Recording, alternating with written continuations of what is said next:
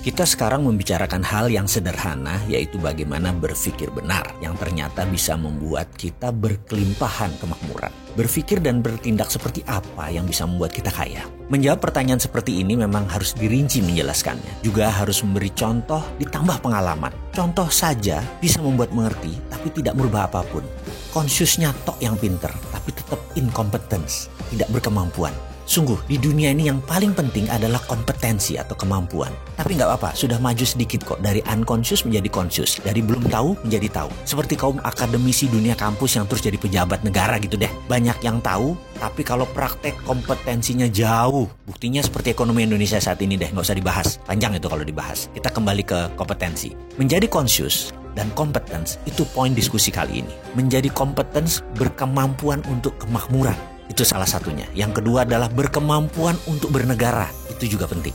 Kita mulai dari berkemampuan, kemakmuran terlebih dahulu. Tugas pertama kita adalah bagaimana prosperity conscious atau software kaya itu dipasang di dalam pikiran kita. Gampang itu. Caranya yaitu kita ubah pengetahuan consciousness tadi menjadi berbentuk objek. Kita harus mampu membuat isi kepala sahabat semua terpasang objek tersebut agar lebih visual. Kita beri ilustrasi sebelum kita masuk ke topik bagaimana memasukkan prosperity conscious ke dalam pikiran. Sebagai contoh dulu ya, misalnya seseorang perokok. Baik, saya ini tidak mengatakan bahwa merokok itu buruk. Saya selalu mengatakan merokok itu baik, tapi tidak merokok itu lebih baik. Jadi teman, perokok tadi ingin berhenti merokok atau quit smoking. Bagaimana caranya? Karena dia sudah melakukan apa pun tapi tetap tidak bisa berhenti. Dia sampai stres karena banyak menggunakan cara-cara atau melakukan hal-hal yang tidak cepat untuk menyelesaikan masalah rokoknya. Maka apa yang kita lakukan? Maka kita sebagai orang yang diminta untuk menghilangkan kebiasaannya merokok adalah harus mengubah objeknya dulu, mengubah database di otaknya.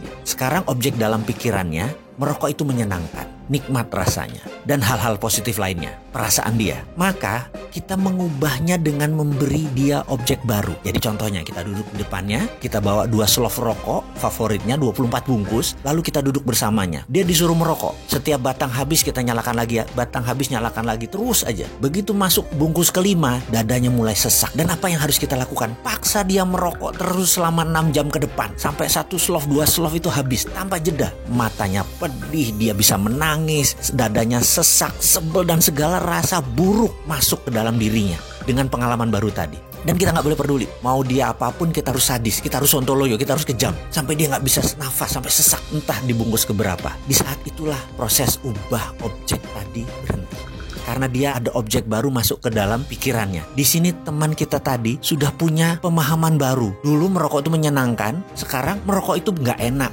Merokok tuh bikin sesak, bikin sakit, bikin trauma. Dan dengan seketika dia pun berhenti merokok. Di sinilah seninya kita meletakkan database di kepala seseorang tadi. Merubah objek lama merokok itu enak menjadi merokok itu menjadi tidak enak. Dan dia langsung quit smoking. Keterampilan merubah sesuatu objek baru tersebut dikenal dengan istilah dalam aplikasi psikologi adalah progressive object experience technique. Kita akan masuk mulai dari situ. Jadi sekarang sudah mulai paham kalau anak keranjingan gadget, sudah tahu dong bagaimana solusinya sekarang. Atau kalau suami selalu pulang malam, sudah tahu dong bagaimana mengendalikan suami sekarang.